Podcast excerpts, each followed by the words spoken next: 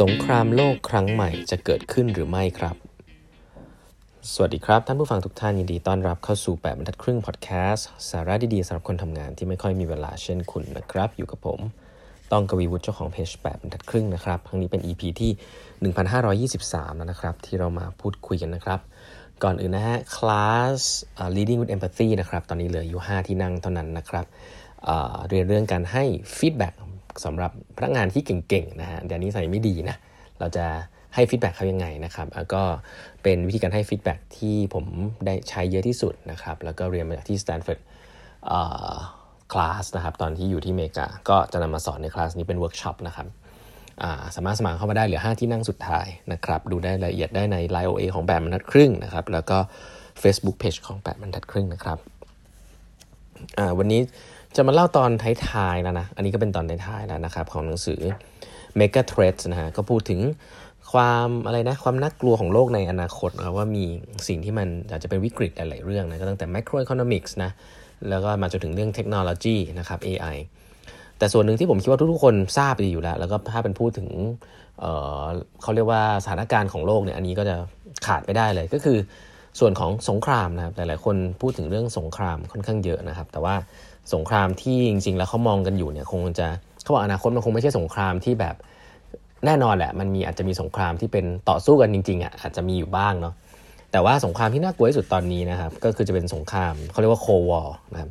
คือในยุคหนึ่งเนี่ย Cold War เนี่ยมันเป็นมันเรียกว่ามันคือสงครามเย็นนะซึ่งมันก็เป็นคำศัพท์ที่มาจากตอนที่ฝั่งอเมริกาฝั่งมีเขาเรียกว่าอะไรหลังยุคสงครามโลกเนี่ยก็จะมีสงครามเย็นอยู่ชุกยุคหนึ่งครับเกี่ยวกับเรื่องการเมืองระหว่างโซเวียต กับสหรัฐอเมริกานะครับ ซึ่งการพูดคุยกันระหว่างสงครามในอนาคตเนี่ยก็จะมีคู่หนึ่งซึ่งหลายท่านน่าจะเดาได้แล้วก็คือจีนกับอเมริกานะครับ ถามว่าสิ่งนี้มันจะเกิดขึ้นหรือเปล่านะก็ต้องค่อยๆเล่าให้ฟังอย่างนี้ครับว่าจริงๆแล้วเนี่ยไอ้สงครามเย็นหรือว่าจีนกับอเมริกาเนี่ยถ้าพูดสัก 20 ปีที่แล้วนี่คือเทียบกันไม่ได้เลยนะฮะคืออเมริกาเนี่ยใหญ่มาก จีนเนี่ยยังต้องบอกว่ายังจนมากๆนะครับ ประเทศอะไรยังไม่มี power อะไรทั้งสิ้นเลยนะครับ แล้วก็เติบโตมาเรื่อยๆนะครับแม้ว่าจีนจะเติบโตเร็วมากๆเนี่ยแต่เขาบอกว่าช่วงประมาณสักไม่เกิน 10 ปีที่ผ่านมาเนี่ยอเมริกาก็ยังไม่ได้มองจีนเป็นคู่แข่งอะไรนะครับจนกระทั่งต้องบอกว่าจุดเปลี่ยนอันนึงที่ค่อนข้างจะสำคัญเลยนะครับ ก็คือจุดเปลี่ยนที่ถ้าเป็นของที่ตัวอเมริกาเองเนี่ยอเมริกาก็จะเริ่มเจอปัญหานะในช่วงประมาณ 10-20 ปีที่ผ่านมาก็คือปัญหาเรื่องของฟองสบู่นะครับของ real estate นะครับของวิกฤตทางการเงินที่ตัวเองสร้างขึ้นมาเองในระบบ capitalism เนี่ยก็ทำให้จะโตจะโตแล้วก็ collapse ลงมานะครับแล้วก็ขณะเดียวกันเนี่ยก็เริ่มมีปัญหาภายในนะเกี่ยวกับเรื่องของการเมืองขั้วการเมืองที่รุนแรงมากขึ้นเรื่อยๆนะครับก็เกิดการประท้วงนะฮะเกิดว่าคนเริ่มมีมีเวลอีควอลิตี้ที่แตกต่างกันนะครับคนก็เริ่มมีการประท้วงสิ่งต่างๆ เหล่านี้ก็ทำให้อเมริกาหยุดชะงักไปนะครับแต่ส่วนหนึ่งสำหรับจีนเนี่ย ก็เติบโตขึ้นมาเรื่อยๆนะครับจีนเนี่ยเติบโตขึ้นมาเรื่อยๆ อย่างรวดเร็วนะครับส่วนหนึ่งต้องยอมรับนะว่าจีนเติบโตขึ้นมาเรื่อยๆเนี่ยประเทศเขาก็โตของเขาเองด้วย แต่ว่าบุคคลคนหนึ่งซึ่งมีผลมากๆเลย ก็คือสีจิ้นผิงนะสีจิ้นผิงเนี่ยขึ้นมาเป็นประธานาธิบดีของจีนนะครับ เมื่อขึ้นมาแล้วเนี่ยสิ่งที่เขาทำเนี่ยเป็นสิ่งทำให้คนทั้งโลกเนี่ยค่อนข้างจะมองว่า ตอนแรกก็ไม่ได้คาดคิดว่ามันจะเป็นอย่างนี้เนาะ ในประวัติศาสตร์เนี่ยเขามองว่าทุกคนเนี่ยมองว่าจีนเนี่ยจะมาเป็นในทางประชาธิปไตยมากขึ้นเรื่อยๆนะครับจากพรรคคอมมิวนิสต์เนี่ยก็จะมาเป็นในทางโอเปิดประเทศมากขึ้นเรื่อยๆนะครับแต่ว่าสิ่งที่เกิดขึ้นจริง ๆ ก็คือว่าตั้งแต่สีจิ้นผิงขึ้นมาเนี่ยเขาทำสิ่งที่มันเป็นทำให้ประเทศเนี่ยกลับไปอยู่ในยุคคอมมิวนิสต์เหมือนเดิมได้ได้เบ็ดเสร็จมากขึ้นในเรื่องของอำนาจนะครับ โดยสีจิ้นผิงเนี่ยมาปุ๊บเนี่ยก็ต้องบอกว่าลิฟต์นะปี 2017 สีจิ้นผิงก็บอกว่าเทอมนะปกติเทอมเทอมของการเป็นประธานาธิบดีของเขาเนี่ยจะไม่มี limit นะอยู่ได้ตลอดนะก็ทำให้อำนาจมันอยู่ได้ยาวนะครับแล้วก็แก้ไขปัญหาเรื่องคอร์รัปชันแบบจริงจังนะครับแก้ไขหลาย ๆ อย่างแบบจริงจัง พยายามจะแก้ไขเรื่อง inequality ต่าง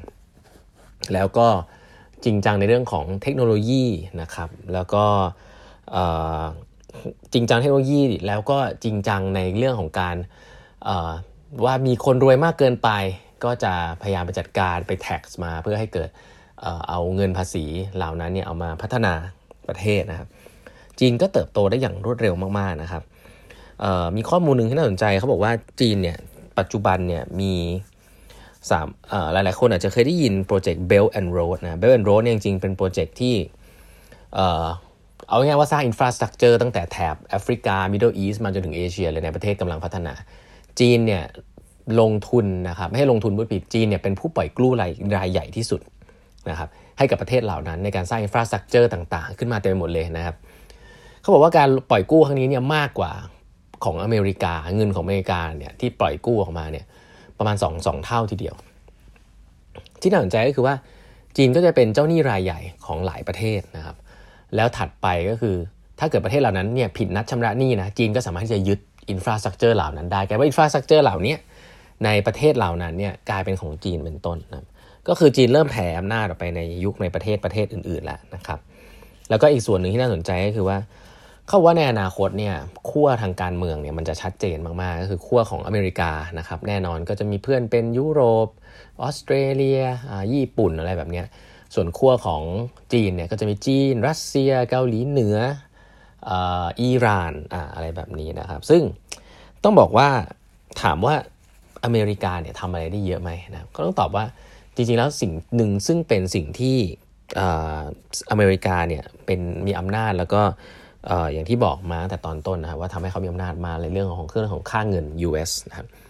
ยังไงอเมริกามีข้อได้เปรียบมากเลยคือทำยังไงให้คือ